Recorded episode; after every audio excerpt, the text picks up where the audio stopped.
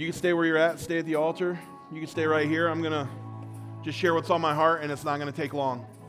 It just so happens we had this thing up here for something totally different. And maybe we'll get to it one day, maybe we don't, I don't know.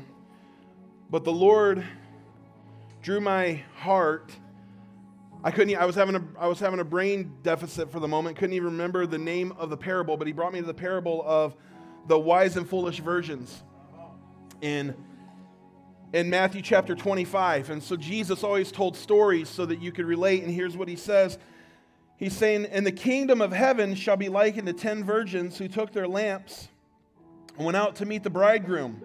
Now five of them were wise, and five were foolish. Those who were foolish took their lamps and took no oil with them. But the wise took oil in their vessels with their lamps.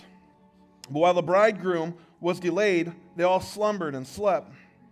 And at midnight a cry was heard, 'Behold, the bridegroom is coming, go out to meet him.'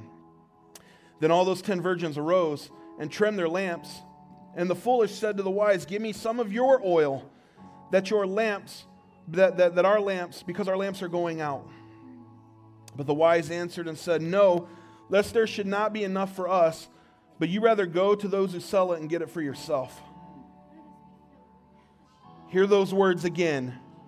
"Go and buy it for yourselves." And while they were waiting, the bride came, the bridegroom came, and those who were ready went with them to the wedding, and those who didn't, did not. Couple things. First of all, what is all of that? It's a lot of symbolism. You see it in the Bible, when, especially when Jesus, when Jesus, uh, when he tells stories, he uses a lot of symbolism. First of all, the bridegroom is Jesus, and he is going to come back, and he's coming back looking for a church that is known as the bride, right?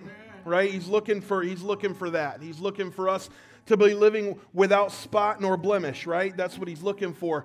But he's delaying. He's not here yet. We don't know when it's going to happen, but it will, right? Yes. Feels like we're near the end of the book, doesn't it? Right. Feels like we're getting there. Yeah. Like, I also ask myself, what else has to happen? Wow.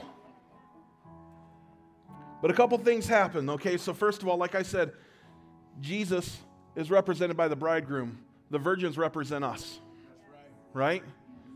The oil represents the Holy Spirit, the presence of God, right? Okay? And so as they were waiting, as they were waiting, some had their own oil, and some did not. Some that didn't have their oil was reaching out to those who did and asking for what they have, but they said, "You've got to go get your own. I need what I have." And while they were off trying to figure that out, they missed the bridegroom. Fact of the matter is this, my friends. I believe that God is pouring his Spirit out. What you, what you read in Joel, in the, in the last days, "I will pour out my Spirit on all flesh.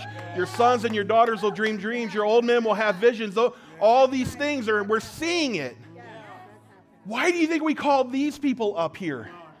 I believe these are ones God's going to use to take us there. I really believe it. But Jesus is tarrying. He is, he is waiting. He's not back yet. And there are some in this room who have filled their life with oil. And there are others who have not. There are those who have trusted on Jesus, and you are full of the Holy Spirit. You have the Holy Spirit living within you. And you're waiting for that return. When you have enough oil, you anxiously await. But when you don't have the oil, you fearfully await. Come on, come on. That's right.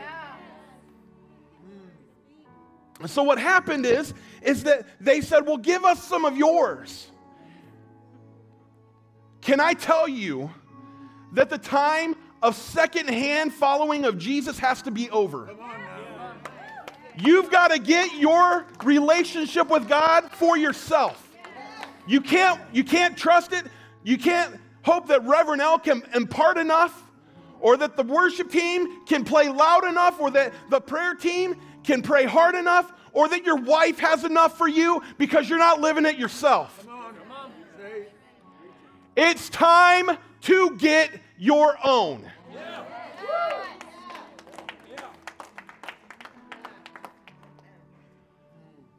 There will be one day when every knee will bow and every tongue will confess that Jesus is Lord.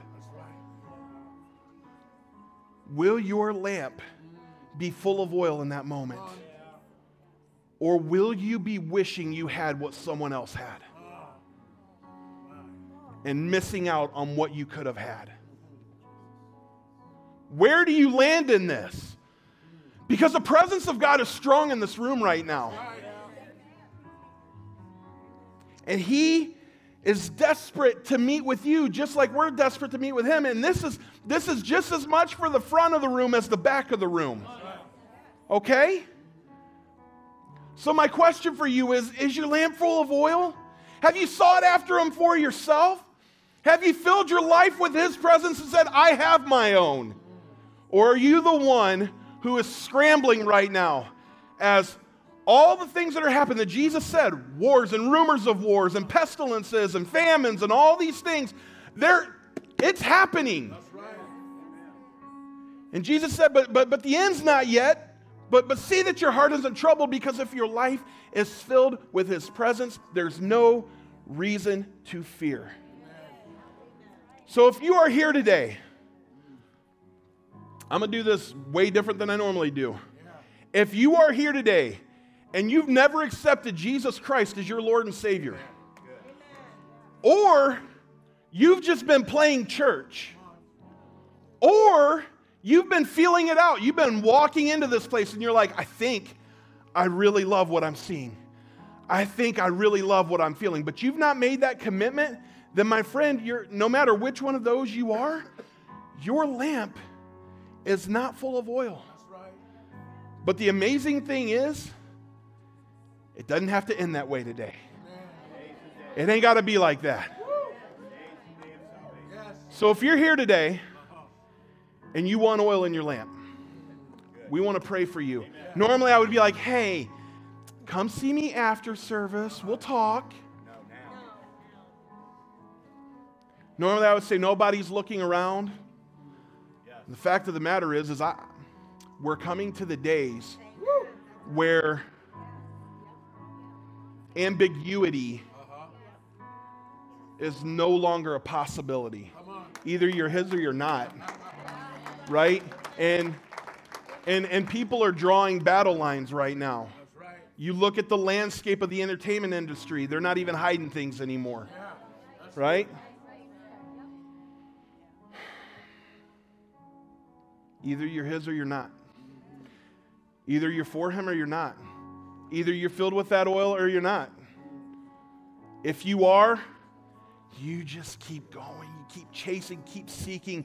And keep and keep spreading the word. If you're not, instead of me saying, talk to me after service, I want to challenge you. If you're here today and you want to fill your life with oil, come join me right here, right now, right here. Right here. If that okay, somebody already came. Somebody's ready to rededicate. Anybody else? Seriously, like, what's it going to take? What's it going to take? What is it going to take? There's one. There's one brave soul. Is there anybody else? I'm willing to step out of my seat and walk up here, and I'm going to give my life to Christ right now. Is there anyone else? Maybe you, maybe you've never, maybe you've never known Him. Today's your day to know Him. Maybe you've walked away. Today's your day to know Him. Amen. I think, you know what? I think we all need to have our time of a prayer of repentance, can we? And then when I say amen, whatever you want to do. We still got time. Sammy's picking up the Chipotle right now. We'll get there.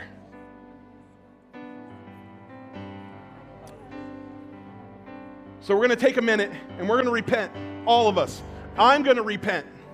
What is repent? Repent means confessing your sin. And when you, when you confess your sin, He's faithful. That means He always does it. And just, that means He's the only one with the right to do it, to forgive us of our sin, but also cleanse us from all unrighteousness. So not only does He forgive us, not only does He say you're forgiven every single time we pray that, also He washes away the grit and the dust and the mire and the muck. Right? So we're going to do this together. I want to hear everybody. Heavenly Father.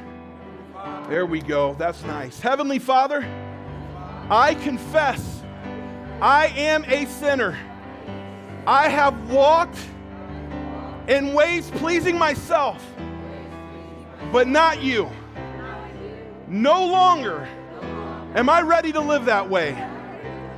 I will give my life to you right this minute. I confess my sin, I turn away from my sin, and I make you Lord of my life. Today, I accept that free gift of salvation in Jesus' mighty name. Amen. Come on, let's worship God. Come on, let's worship God. Listen, I'm, I'm done. I preached my sermon. That was it. Okay? We're going to worship a little longer. If you got to go, you could go. You want to stay and worship longer? Let's stay and worship longer. If we have to take a halftime break and eat Chipotle and miss a meeting, fine. All right? You should have downloaded the P D F anyway. All right? So here we go. Let's worship God.